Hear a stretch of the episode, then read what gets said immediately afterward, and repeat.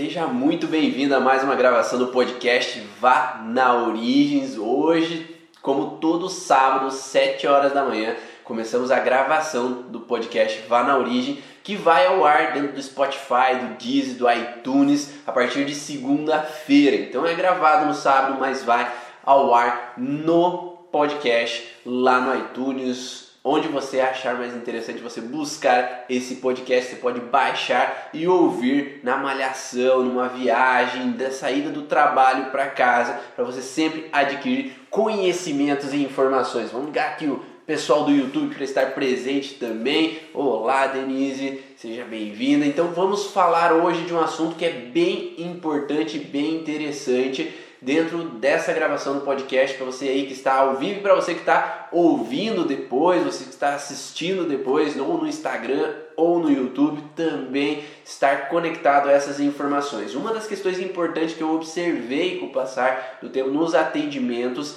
é um detalhe que às vezes atrapalha com que o paciente fique conectado ao atendimento, que ele crie foco nesse atendimento e também que ele possa lembrar do que você falou depois do atendimento. Não sei se você já teve casos de pacientes onde você falou sobre a origem emocional do sintoma, você até entendeu, deu suporte para ele, tentou colocar para ele o que estava desencadeando aquela alteração dele, mas posteriormente à sessão ele já não lembrava o que você tinha falado. Então, às vezes, tem algumas formas de você conectar mais facilmente ele à informação para que ele possa então sair desse processo. Então, nesse podcast, nós vamos falar sobre a chave para conexão do paciente com o sintoma dele, para que ele possa compreender essa informação e poder sair desse processo mais facilmente. Mas antes de mais nada, me Peço aí vocês, tá? O áudio tá ok, Juliana,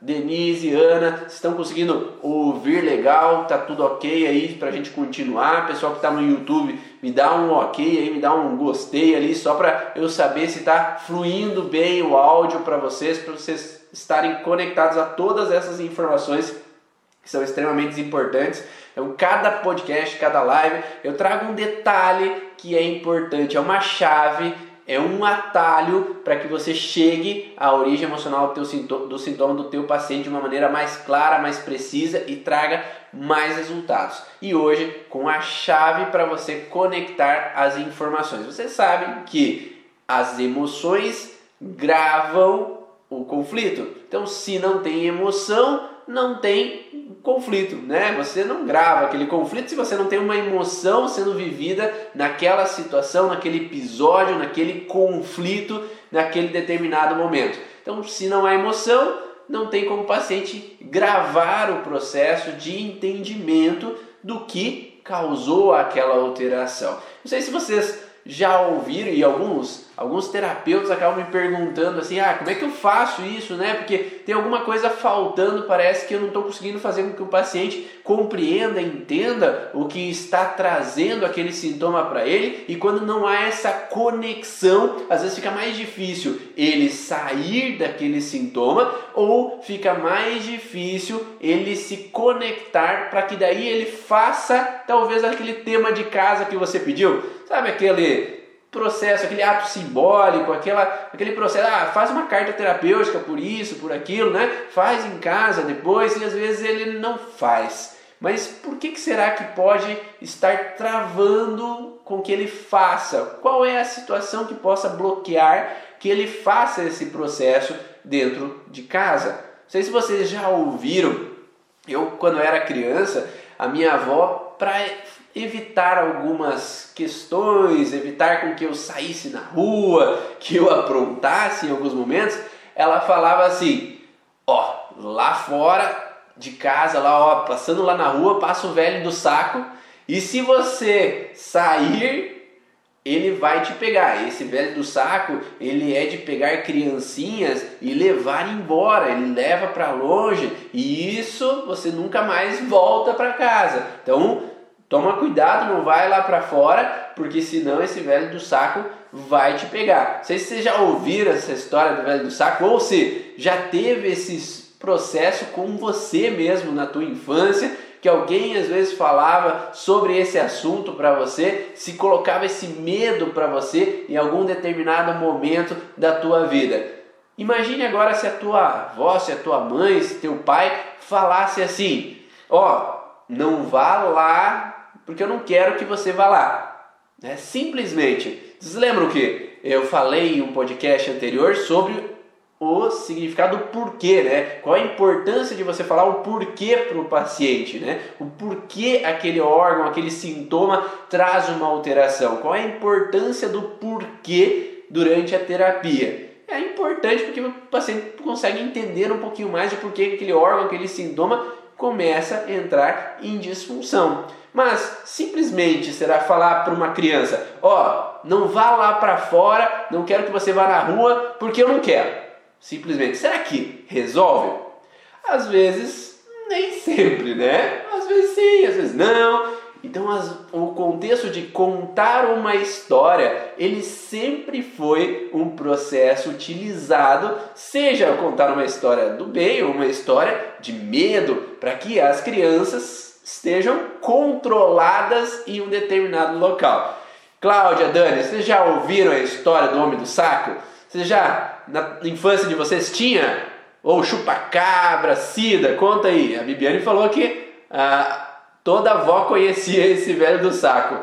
Lívia, conta aí se você já teve esse, esse processo na tua infância. Então, os nossos pais, os nossos é, cuidadores, eles sempre tinham uma história para nos contar. Porque se a gente não se conecta. Ah, Fer, contavam para você também, Fer? Conta aí. Se eles simplesmente falasse não quero que você faça tal coisa, talvez não era algo que eu iria assimilar, porque eu ia querer testar, né?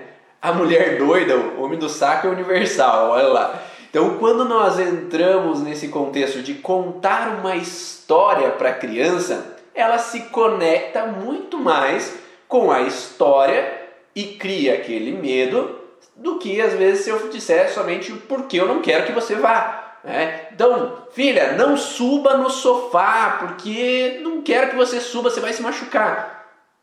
Aí ela vai lá testar, né? Geralmente ele vai buscar, mas e aonde que está essa conexão, talvez, que esteja faltando ali naquele momento?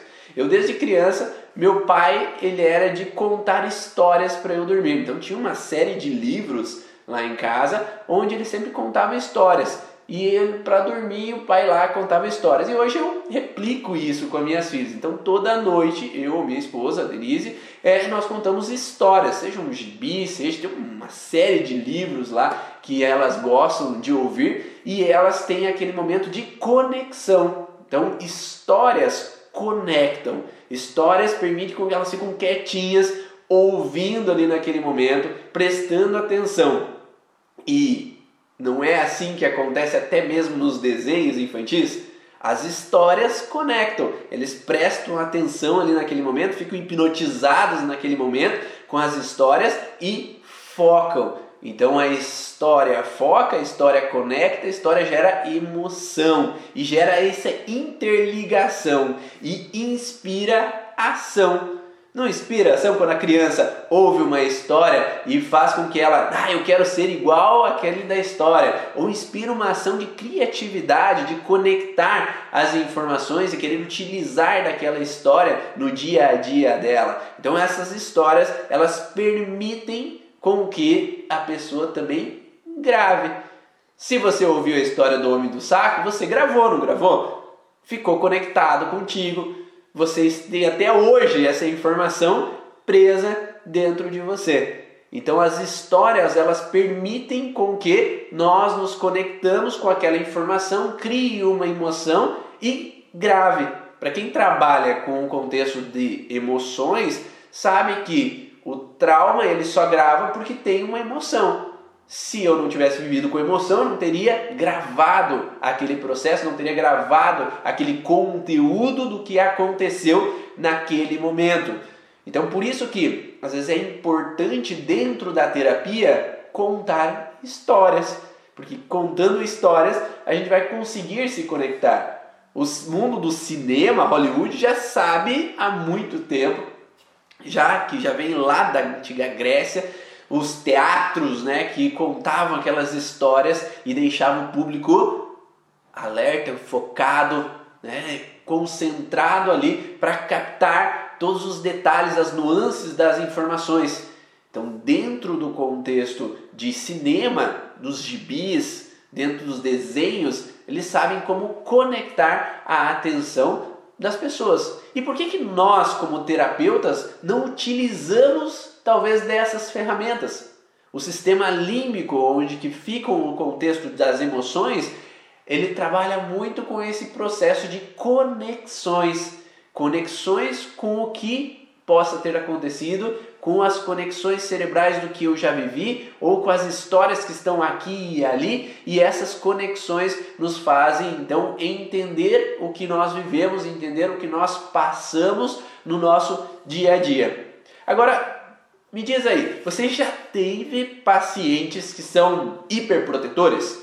Aqueles pacientes que têm que cuidar de todo mundo, que têm que fazer tudo pelos outros, têm que resolver todos os problemas de todo mundo, que teve que solucionar todas as coisas que os seus pais, seus filhos, seus irmãos, todas as pessoas ao teu redor, ou até seus pacientes, né? Você que é terapeuta, que você se sente responsável em resolver todos os problemas dos seus pacientes. Você teve isso já na tua, na tua clínica, você já fez isso, ou você atende pacientes que têm essa gana de hiperprotetores, que tem que resolver o problema dos outros, o que, que geralmente a gente vai trabalhar com eles? Ah, faz o teu melhor, que você, você só tem teu limite, né? Você não vai conseguir dar conta de tudo, você não vai conseguir resolver todos os problemas dos teus pacientes. Ah, tá, né? Tá bom. Então beleza. Mas Olha a seguinte maneira, ó, para você talvez fazer com que ele se conecte a essa informação. Você já ouviu a história do casulo e a borboleta? Então, certa vez, um homem estava meio à natureza, ali no quintal de sua casa, e ele olhou para um casulo e esse casulo tinha uma abertura. E nessa abertura, uma borboleta começava a sair dela. E ele olhando, querendo observar a natureza, querendo ver como que funcionava esse processo, sentou na frente desse casulo e começou a observar aquela borboleta que ao esforço tentava sair daquele buraquinho. Só que aquele buraquinho parecia tão pequeno que aquela, aquela borboleta ela fazia tanto esforço, ela tentava e tentava, demorava e parecia que não conseguia. Parece que era um esforço muito imenso para aquela pequena borboleta que estava recém querendo sair do casulo. Chegou um certo momento que o esforço foi tão grande que a borboleta parou. Então ela parou de tentar sair daquele buraco por tanto esforço que ela tinha feito durante minutos, durante um tempo ali muito grande. E aquele homem, observando aquele processo, com a intenção de proteger, auxiliar, dar suporte para aquela borboleta, pegou uma tesoura e abriu aquele casulo. Abrindo aquele casulo, a borboleta conseguiu sair com facilidade de dentro daquele casulo. Foi muito fácil ela sair lá de dentro e cair ao chão. Só que a borboleta caiu ao chão, mas ela estava toda enrugada, as asas elas estavam presas, elas não conseguiam é, soltar aquelas asas e por essa falta do esforço que ela teve, ela a vida inteira dela passou rastejando ao chão. Então nesse contexto, a mãe natureza ela é muito eficiente e ela faz com que tudo seja necessário. E naquele momento, aquela borboleta precisava daquele casulo, daquela abertura, daquele esforço para abrir aquele pedacinho, aquele buraco, para que ela pudesse, com todo esse esforço, fazer os fluidos dela rodarem por todo o corpo dela, os fluidos passarem para as asas, para que ela criasse força, para que ela criasse uma habilidade, para ela criasse sustentação para ela poder voar. E por isso que todas as borboletas, quando saem do casulo, abrem as suas asas de uma forma linda e espetacular. E elas têm a capacidade de, a partir de então ou logo depois, poderem voar. Mas aquela borboleta específica que foi ajudada, ela não pôde voar, porque ela precisava do esforço dela, ela precisava de uma necessidade de às vezes passar por essa aprovação, esse obstáculo, essa dificuldade naquele momento, para ter um aprendizado, para ter um fortalecimento para ela poder seguir. E agora, qual é a diferença então para vocês? Será que contar uma história mostrando que às vezes as pessoas precisam passar pelos obstáculos da vida, precisam passar por situações de dificuldades, de aprendizados, para que elas possam se fortalecer para conseguir seguir a vida delas, para conseguir passar pelos próximos obstáculos da vida. Porque se você vai lá e quer ajudar todas as pessoas ao teu redor, se você vai lá e ajuda, faz tudo por elas, será que elas aprenderam para da próxima vez poderem fazer sozinhas? Será que elas tiveram conhecimento para conseguir ultrapassar um novo processo que possa acontecer na vida delas? E é isso que muitos de nós fazemos, é tentar resolver o problema para os outros, e ao resolver o problema para os outros, às vezes eles não aprendem com as próprias pernas. Você percebe a diferença? Se eu falasse só para o paciente, ó, oh, você se sobrecarrega demais, você tenta resolver todo o problema dos outros, só que às vezes eles precisam aprender com as próprias pernas, às vezes eles precisam tomar a frente das coisas. Será que ele se conecta mais com eu simplesmente falando o que ele deveria fazer ou contando uma história de como isso impacta seja simbolicamente, com uma história simbólica com relação ao mundo animal, por exemplo, ou seja uma história do que eu já vivi, porque histórias do que você como terapeuta já viveram também inspiram. Porque se você pôde mudar isso na tua vida, se você pôde trazer um processo diferente para você, que você pode se curar, que você pode se libertar, que você pode alterar a forma de você passar pelos obstáculos da tua vida, você mostra para ele que ele também pode, que ele também pode contornar os obstáculos, que ele também pode modificar as formas de ser. Então as histórias que você emprega para o teu paciente também são interessantes para que ele possa então compreender. Então essa história do casulo da borboleta é uma história que eu nunca esqueci. Porque alguém me falou isso, eu ouvi em algum lugar e aquilo conectou com o que eu vivia. E quando isso conecta com o que eu vivo, cada vez que eu vou tentar é, fazer com que os outros sejam do jeito que eu quero, quando eu vou fazer que os outros ajam na velocidade que eu quero, que eu vou fazer que os outros eles sejam como eu gostaria que eles fossem, evoluam da forma que eu gostaria, ou eu sinto que eu tenho que resolver o problema deles porque eles não vão dar conta sozinhos, aí eu penso no casulo e na borboleta. Eu me conecto com uma história que gerou uma emoção que se baseava no que eu já tinha vivido na minha vida. Faz sentido para vocês? Me dá um, um ok aí se faz sentido essas informações para vocês. Essa conexão que o paciente às vezes precisa ter. E quando a gente conecta essas informações, é muito mais fácil o paciente daqui duas semanas, três semanas, quatro semanas quando ele estiver vivendo uma situação parecida com que ele foi buscar contigo, ah, eu me cobro demais tentando resolver o problema dos outros, eu sou muito ansioso, que eu tenho que achar soluções para o problema de todo mundo. Se ele vier numa outra vez falando sobre a mesma situação, sobre o mesmo processo, ou se ele começa a viver na vida dele não está contigo, né? E ele está lá na vida dele, ele tende a se conectar com a história que você contou. Só que simplesmente se você falasse, ó, oh, não faça isso, faça o teu melhor, é, que você não vai conseguir resolver o problema do, do, universo, nem Deus conseguiu resolver o problema de todo mundo, ou, ou se, depende da pessoa querer, né? O livre-arbítrio é da pessoa. Não é você que vai conseguir transformar as pessoas. Se eu simplesmente falasse isso, às vezes ele vai sair uma, duas, três semanas, vai viver a mesma situação e não vai lembrar que eu falei isso para ele. E ao não lembrar do que eu falei, ele vai repetir o padrão. E nós, eu pelo menos como terapeuta, eu quero auxiliar as pessoas a andarem com as suas próprias pernas. Eu não quero ser pai dos meus pacientes, eu não quero ser. Uh, provavelmente vocês não queiram ser mães ou pais dos seus pacientes também. Então, que eles possam ter o livre-arbítrio de se autoconhecerem e poderem andar com as suas próprias pernas. Senão, você, como terapeuta, também está domesticando o teu paciente para que ele Cada vez que ele tem problema, ele busca a mim. Ah, então eu posso resolver o problema dele. E não, a vida é para que seja conhecida e que cada um tenha o seu conhecimento para resolver seus próprios sintomas. Você já teve pacientes, por exemplo, que, que são de, não, de se cobrar demais? Que eu não posso errar, eu tenho que fazer tudo certo, eu em todo momento eu tenho que dar conta das coisas, eu não posso é, ser burro de não ter o conhecimento, eu não posso errar nas situações do meu dia a dia. Então, o que, que a gente poderia contar, talvez, de história para esse paciente? Então, que se sente que ele não pode errar.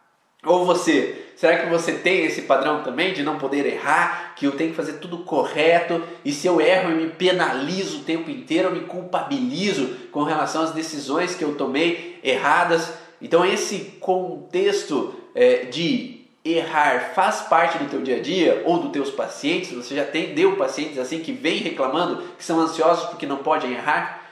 Preciso treinar mais contar histórias. É isso aí. É importante esse contexto de entender as histórias tanto para os nossos filhos, quanto para os nossos pacientes, quanto para as pessoas que estão ao nosso redor. É uma grande forma de você é, expressar o que você quer para as pessoas, para que elas possam se conectar à informação que você tem. Eu imagina ansiedade, Natália? Não, não. Vocês sabiam? Vocês sabem qual que é o método de pesquisa científica? Qual que é o passo a passo de, um, de uma metodologia de pesquisa científica? Eu anotei aqui o passo a passo dessa do contexto de pesquisa científica. Ele é assim, ó, primeira coisa é fazer observações. Então a gente tem que observar, né? Quando a gente vai pesquisar algo, quando a gente vai buscar o conhecimento sobre algo, então, a princípio no colégio, quando a gente vai aprender, a gente usa o método científico. Então você vai ter que observar aquela situação, né? Então eu vou estudar, vão me passar informações sobre cálculo, sobre matemática, sobre é, português. Então eu vou observar aquilo eu observo, depois eu pesquiso sobre o assunto, eu analiso aquele assunto, eu pesquiso sobre aquele assunto, depois eu defino uma hipótese. Ah, será que é assim que funciona ou será que é assim que funciona? Será que vai dar certo desse jeito ou vai dar certo daquele outro jeito? Então eu pes observo, pesquiso e defino hipóteses. Posteriormente eu coleto os dados. Então eu analisei a hipótese A, B, C e D Agora eu coleto os dados para saber qual foi funcional ou não, qual foi efetivo ou não, para que eu possa posteriormente analisar esses dados. Então aquilo que foi bom eu posso utilizar, aquilo que não foi bom eu descarto. Então nessa pesquisa científica eu vou já ter algumas, algumas análises para eu entender se aquilo é eficiente ou não desenhar a conclusão posteriormente. Então, através da análise dos dados, agora eu desenho a conclusão, eu tiro uma conclusão daquilo que eu estava pesquisando, compartilho os resultados. Né? Então, hoje eu estou compartilhando os resultados aqui do que eu vi na minha prática clínica e aí eu redefino o experimento. Eu vi um vídeo esses dias atrás mostrando um menino que estava fazendo exatamente isso. Ele era uma criança de dois anos de idade, um pouquinho menos, e ela descobriu os ímãs de geladeira. Então ela pegou vários ímãs de geladeira e ia colocar na geladeira. E quando ela ia colocar na geladeira, o primeiro ímã que ela foi colocar, ela colocou do lado virado. Então, não do lado do ímã, do outro lado, né? Do lado do, da propaganda, digamos assim. Então ela colocou, aquele menino colocou o lado da propaganda e pof, caiu no chão. Não deu certo. Tá? Antes eu observei minha mãe colocando o imã, então a primeira observação. Agora eu vou pesquisar. Então pesquisar sobre o assunto. Eu vou colocar e definir hipóteses. Então eu coloquei de um lado, não deu. Aí eu peguei de volta, ele pegou de volta no chão e colocou do lado do imã. Ah, deu certo, grudou. Ele pegou outro, pá, colocou lá, deu certo, colocou outro, deu certo, colocou outro, deu certo, ó, Está funcionando. Eu criei hipótese, estou coletando os dados do imã sendo colocado na geladeira e agora eu coloquei outro e caiu de novo. Ué, vou, vou coletar os dados de novo. O imã não deu certo. Colocou de novo com a foto da propaganda voltado para a geladeira. E aí ele virou e colocou de volta. Então esse menino, ele fez observação, analisou uma pesquisa, observou e definiu as hipóteses do que estava acontecendo, coletou os dados do que ocorreu e olhou para a mãe, ó, ó, funciona, né? Deu certo. Então ele compartilhou os resultados com outra pessoa. Poderia ter compartilhado com uma outra criança, poderia ter compartilhado com outras pessoas que estavam ao redor. Não é assim desde criança? A gente vai observar que os adultos estão andando, ó, eles estão andando, eles estão de pé. Então a gente vai observar, pesquisar como que eu posso me levantar. Então aquela criança, ela tenta se levantar em numa cadeira, ela tenta se levantar com apoio no sofá, ela começa a se levantar, então ela está analisando os dados, as hipóteses de melhor maneira de usar, e aí ela faz coleta de dados e análise de dados. Coleta os dados como? Se eu andar com o pé direito, funciona. Se eu andar com o pé esquerdo, funciona. Se eu dar um passo muito grande, será que eu caio? Será que não? Então eu caí, levantei, analisei que esse dado não funcionou. Então essa maneira de andar não funcionou. Eu vou ter que andar de outra maneira. Então eu vou usar essa outra maneira. Ou seja, desde criança a gente já faz método científico. Desde criança a gente já usa metodologia de pesquisa para saber como deve ou não fazer as coisas. Só que eu não sei se vocês observaram que nessa coleta de dados houve erros. Houve erros no percurso. E esses erros fizeram com que eu aprendesse ou a colocar o ímã da maneira correta na geladeira ou que eu desse o passo da maneira correta. Então, se desde criança a gente erra para aprender, por que, que na vida adulta a gente não pode errar? Por que, que na vida adulta eu tenho que fazer tudo perfeito? Por que, que na vida adulta eu não posso sair um pouquinho do caminho em algum momento? Falar uma coisa, às vezes, que eu pá, não devia ter falado isso e ficar me chicoteando. O aprendizado é feito através do erro. O aprendizado é feito através do análise de dados. Mas se eu sou sempre perfeito, será que a gente é sempre perfeito? Acho que não é possível, né?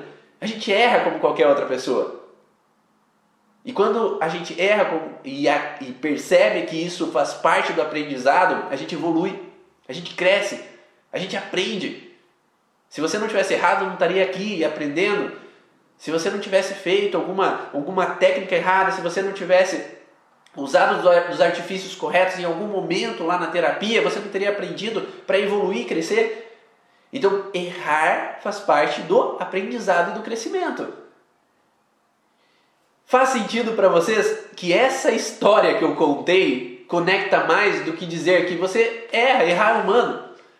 Então, se você falar para o teu paciente que não, é, errar é humano, é normal, errar faz parte. Mas se você conta uma história, flui mais fácil, você aprende mais fácil. Então, por isso que contar histórias conecta ao paciente, gera emoção, faz com que ele inspire a ação, porque a partir do momento que ele entendeu que ah, é um método científico, é um método de tentativa e erro, aí eu posso aprender, sempre eu fiz isso, desde criança a gente assumiu esse papel de errar eu aprendo e eu evoluo.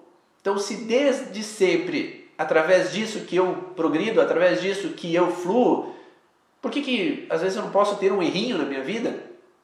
Por isso que eu não posso ter essa constatação, né, como a Cida coloca, que uma constatação é muito libertadora. Então eu constato uma situação e realmente eu sinto, eu conecto. E será que isso a pessoa esquece? A pessoa tende a ah, ó, o Ivan falou aquilo. Ou seja quem você é, né, como terapeuta, ó, a pessoa falou tal tal coisa, ela expressou tal coisa para mim. E isso gera essa conexão que o paciente, por mais que saia da tua terapia, de um ano, dois anos, três anos, quatro anos, ela vai lembrar de você, porque você contou essa história para ela e essa história conectou com ela. E ela hoje, quando ela está lá depois de um, dois, três, quatro anos da tua terapia, ela ainda se conecta a você porque você ensinou a ela como ela pode lidar com as situações da vida dela. E quando ela conecta, ela vai entender sempre quando ela tiver uma sensaçãozinha, um sintomazinho, ela, ah, o que, que aconteceu ontem que desencadeou isso para mim? O que, que, posso ter passado que desencadeou esse sintoma? Porque ah, o doutor ou a doutora falou isso para mim. Então, ele começa a racionalizar sobre o processo e conseguir sair da, do sintoma de uma maneira muito mais fácil, de uma maneira muito mais leve. E por isso que dentro do Origem Emocional dos Sintomas, dentro do curso Origem, a gente conta muito histórias, histórias sobre o contexto do sentido biológico daquele órgão, qual é a função daquele órgão, qual é o sentido biológico daquele órgão, para que você, como terapeuta, se conecte à função do órgão.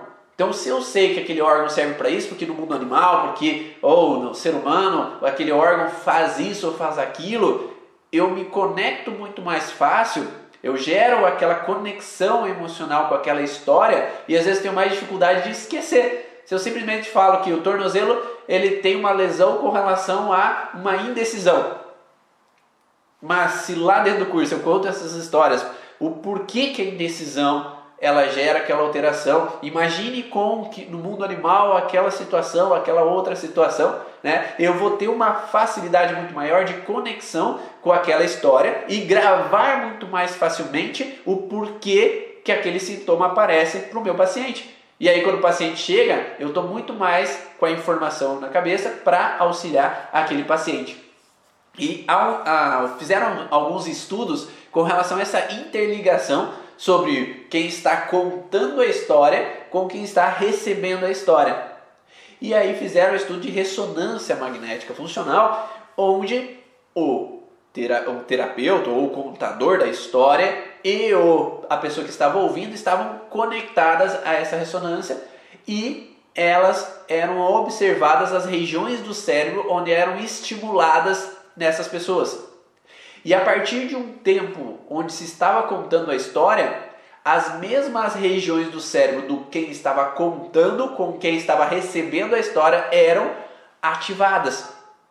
E isso foi chamado de acoplamento neural. Esse acoplamento neural gerou essa conexão cerebral entre as duas pessoas, onde se estabeleceu um vínculo, liberando ocitocina para essas pessoas e uma relação.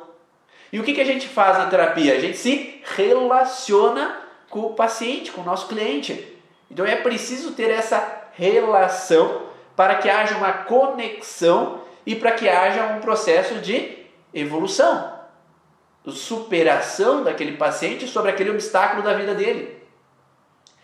Então esse sentido de conexão é extremamente importante na terapia e são várias as maneiras de se conectar. uma delas é contando a história. Para que o paciente se conecte a você, preste atenção. Não sei se você já, já teve aquela situação assim de estar tá conversando com alguém, a pessoa contando história, contando história, e você não consegue interromper aquela pessoa. Porque é difícil interromper uma pessoa quando você está vidrado em entender aquela história e compreender e chegar até o final daquela história. Então você conecta muito mais fácil com aquela pessoa quando ela está contando uma história, estar conectando com ela.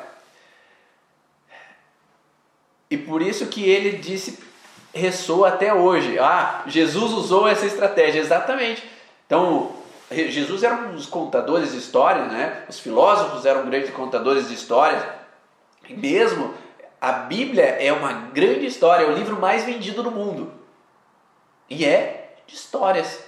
Histórias que conectam, histórias que as pessoas realmente se interligam aquelas informações. Senão, não teriam comprado tantos, né? Se as pessoas não se conectassem com essas informações. Eu sempre conto histórias de pacientes anteriores para conectar melhor com o paciente que estou atendendo, quando abordo sobre a origem emocional dos sintomas. Perfeito, Rogério. Essa, essa conexão entre o paciente saber que, ó, eu já tive um paciente que viveu isso, é esse tipo de situação, será que faz sentido com a tua história, com a tua vivência? Será, né? Porque a gente não pode colocar né, nenhuma afirmação, cada paciente é único, cada paciente veio de um processo diferente, ou as nossas próprias histórias, né? Como nós terapeutas também passamos por histórias e passamos por superações. E se nós conseguimos, se nossos outros pacientes conseguiram superar, mostra para aquele paciente que ele também pode superar essa relação transportar e passar né, por aquele processo. É. E, um, e, uma das histórias que eu conto bastante é sobre a bexiga. Né? A bexiga não é algo tão difícil de acontecer, né? Alterações de bexiga, infecções urinárias, ardências para urinar. E a bexiga, um dos padrões principais, principais do mundo animal é demarcação de território. E é aquela história que conecta que é como no paciente, quando o paciente ele tem um cachorro, por exemplo, ele se conecta muito mais fácil porque ele sabe como o cachorro funciona. Então, quando o cachorro está num processo onde tem um outro cachorro invadindo o cercado dele, ele está passando perto do jardim da casa dele, e aquele jardim não tem cerca. E aí aquele cachorro está vendo o outro cachorro invadindo o território dele. Qual é a primeira coisa que ele faz? Ele mostra os dentes. Então, se o paciente tem cachorro, ele sabe como funciona. Mostra os dentes, começa a mostrar os dentes, depois ele começa a latir. Depois que ele começa a latir para expulsar aquele outro animal do território dele. Então, quando nós vamos trabalhar com a origem emocional dos sintomas, nós também conectamos essa informação. Então, quando você tem uma situação onde que alguém representa uma ameaça no seu território, essa ameaça não chegou, mas ela está representando uma ameaça proximal a você. Está proximal a você porque na tua profissão tem uma pessoa que está tentando dissuadir e invadir o teu território tem uma pessoa que tenta impor histórias ou que situações na sua casa, ou você sente que você não consegue ou não deve dissuadir uma pessoa próxima tua, o casal mesmo, o esposo, a esposa, eu não posso falar o que eu gostaria, eu não posso expressar o que eu gostaria, e aí eu não posso mostrar os dentes. Então eu não posso nem começar o processo de confrontamento com aquela pessoa. Eu não posso dissuadir, eu não posso confrontar, eu não posso mostrar os dentes, eu não posso morder aquela pessoa. Então eu vou ter dificuldade em expressar a minha agressividade a uma pessoa. E se eu tenho essa dificuldade de expressar a agressividade a uma pessoa, aonde que vai ficar fragilizado? Os dentes. Então eu posso ranger dentes, eu posso ter uma sensibilidade nos dentes, eu posso ter uma dentes que às vezes possam quebrar em alguns momentos. Então eu não posso mostrar agressividade. Agora, se eu quero mostrar agressividade, eu estou tentando dissuadir aquela pessoa, mas eu tenho que me calar. Ou eu não posso gritar, eu não posso alterar a voz com aquela pessoa. Eu até ah, fico com aquela raiva, eu, eu falo uma coisa, mas eu não posso falar tudo. Eu não posso expressar tudo para aquela pessoa. Aí eu já ativo um pouco os brônquios. Porque lembra que o cachorro vai latir? Então o cachorro vai latir para dissuadir, para confrontar. Então se uma pessoa altera a voz comigo, eu quero gritar para ganhar aquela discussão. Então se eu não posso latir, se eu não posso gritar, se eu não posso brigar com aquela pessoa, aí os brônquios vão fazer uma alteração. E aí aquela criança, aquele adulto pode desencadear uma bronquite. Agora, se a gente entra num processo onde eu consegui afastar aquela pessoa, eu consegui reconquistar o meu território, eu consegui tomar aquilo para mim de volta, né? eu consegui afastar aquele colega de trabalho, eu consegui dissuadir, eu falar para o meu chefe o que estava acontecendo, e aí o meu chefe impôs limites lá sobre a situação que estava acontecendo lá no meu território profissional.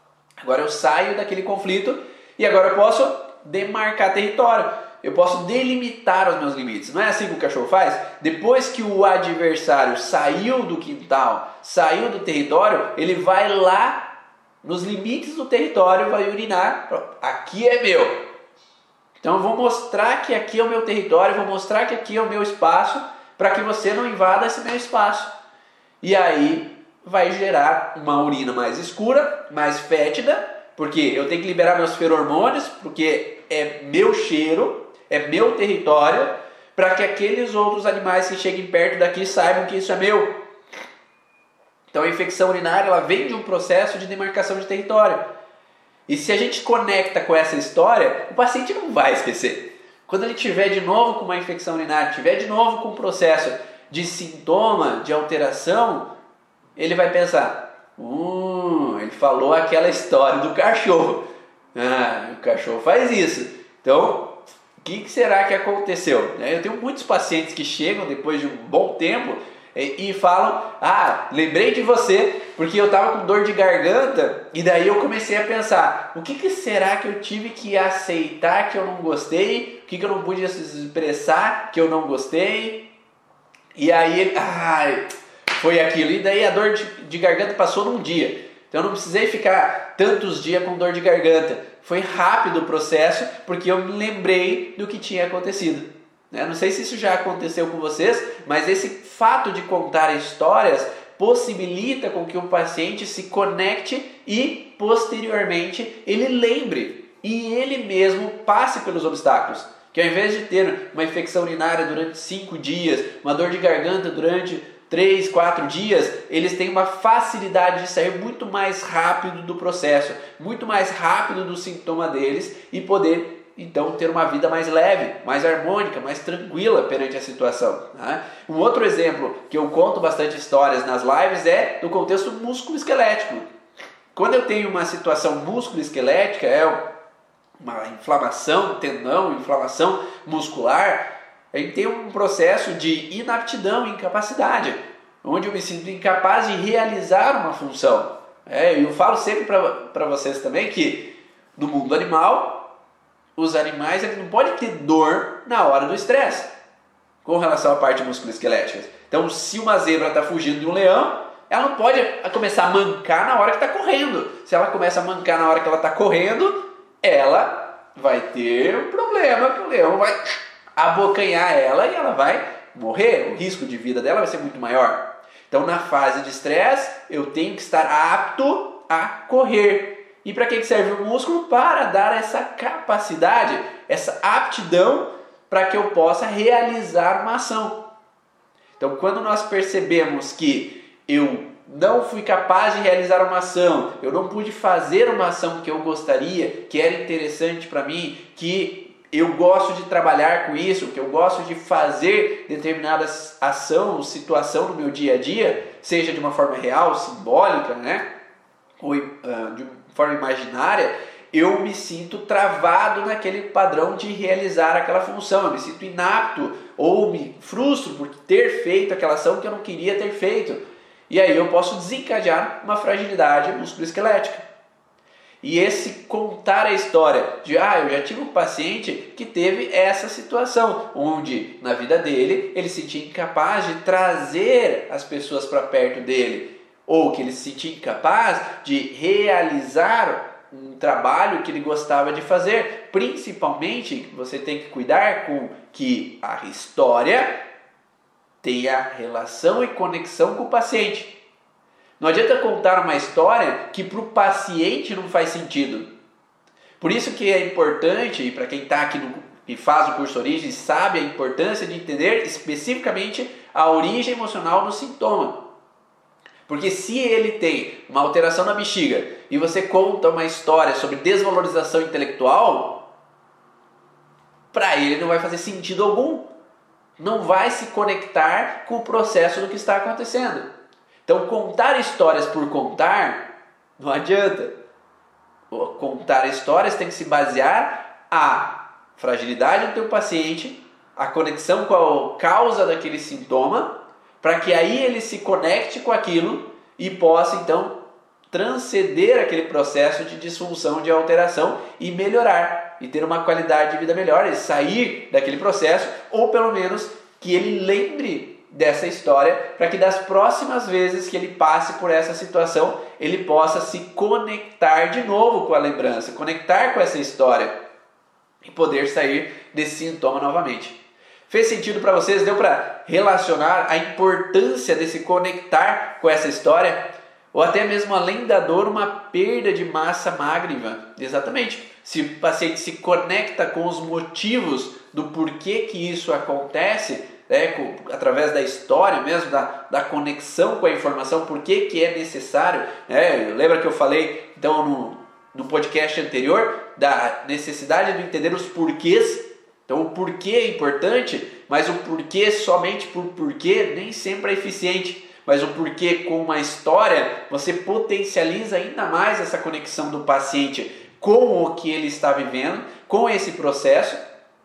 E aí o paciente vai focar mais na hora do atendimento, vai ter mais capacidade de lembrar do que você falou no atendimento, que conectou com a informação dele, porque você sabe agora que você, vocês que fazem o curso Origens, né? Você sabe conectar a origem emocional do sintoma específico. Então você usa vários artifícios conectando cada um deles para ter um resultado melhor no atendimento do paciente. E cada uma dessas nuances, o porquê que aquele órgão faz fragilidade, a história que está por trás daquela fragilidade, colocando o passo a passo da avaliação do entendimento dessa origem emocional do sintoma, você pode ser eficiente com uma sessão. Com uma sessão você se conecta, você faz um método científico, né? Observa o paciente, ele te conta sobre o sintoma dele, você define as hipóteses, ah, esse órgão, esse sintoma pode ser essa hipótese, aquelas hipóteses ou aquela hipótese. Porque no curso de origem a gente coloca que existem várias hipóteses, não existe uma hipótese somente para cada alteração. O quadril pode servir para diferentes sintomas, diferentes padrões, tem diferentes funções. Então ele pode ter essa função, aquela e aquela. E agora eu vou alegar a hipótese. Então, para o paciente, será que pode ser isso? Não, não, isso eu não vivi. Então, tudo bem. Então, eu posso estar numa hipótese errada, vamos para a segunda hipótese. Ah, o quadril pode ser sobre isso também. Ah, isso faz mais sentido. E também tem essa outra hipótese. Não, essa não. Então ficamos com a segunda hipótese. Então aí agora eu vou contar uma história perante essa segunda hipótese que possa conectar com aquele paciente para relacionar que o quadril ele tem uma função de oposição. Então imagine, por exemplo, dois touros brigando e um touro quer ganhar o território do outro. Então ele vai se opor, ele vai dar de cabeça com o outro para empurrar o outro para que ele ganhe o território. E aquele que cede, que recua, é aquele que perde. Então se você em um confrontamento com outras pessoas, você tem que recuar, eu tenho que recuar com meu chefe, eu tenho que recuar com minha esposa, eu com meu esposo, eu tenho que recuar com meus filhos para que não aconteça um transtorno maior. E se eu recuo cedo e não concordo com aquilo, que eu não aceito com aquilo, vai haver uma fragilidade no quadril. E aí pode desencadear uma inflamação nesse local. Então, a partir do momento que você conecta essa história com o paciente, como a Dani coloca, se faz sentido, faz sentir e facilita a ressignificação, aí ele se conecta e tem muito mais facilidade de compreender para que cada vez que ele esteja vivendo uma situação novamente, por exemplo, que a gente não tem como evitar que novas situações possam acontecer na vida do nosso paciente. Então, se ele vive uma nova situação, pelo menos ele se conecta a essa história e consegue agora contornar de uma maneira mais fácil. Porque ele linka a história, ah, aconteceu aquilo, tá, tá, deixa pra lá, não é por isso que eu preciso estressar, passou, segue o baile, né, vamos seguir a, a vida. Que isso não me influencie, que isso não me marque, que isso não me frustre novamente. Tá? Espero que vocês tenham gostado desse conteúdo que eu preparei para vocês, que tenha conectado com as informações, que essas histórias tenham se conectado, colocado relações e gerado emoções para vocês, para que fique gravado dentro do teu subconsciente, do consciente, para que você possa lembrar em cada vez que for atender teus pacientes a contar histórias, para se conectar com o teu paciente e exercer resultado. Se você quer aí me ajudar com o processo de divulgar cada vez mais esse conteúdo para outras pessoas, porque você sabe que o Instagram ele não disponibiliza para todo mundo, né? Numa live que nós fizemos com o Cleverson, ele falou que 3 a 5% das pessoas que me seguem vão conseguir assistir a live porque o Instagram ele não vai entregar para todo mundo. Então, se você gostou, vamos fazer uma bela troca aqui de conhecimentos, uma bela troca. Eu te passo conhecimentos, você compartilha. E aí me ajuda que mais e mais pessoas possam se conectar com essas informações e poderem ajudar os seus pacientes a transmitir esse benefício é, e ter resultados muito mais eficientes nos seus atendimentos. Então, faz um print aí da tela. Eu vou ficar parado, que nem minha filha fala: Ó, oh, eu vou dar uma pausa aqui para você fazer um print para que você possa compartilhar com as outras pessoas, para que mais pessoas possam conhecer isso. Então, vai lá no teu stories, faz um print, liga lá, no, coloca lá no teu stories e coloca o insight da live de hoje que você teve para que outras pessoas possam se beneficiar desse conhecimento e fazemos aqui uma bela troca de dar e receber e fazemos um processo de evolução juntos numa grande comunidade da origem.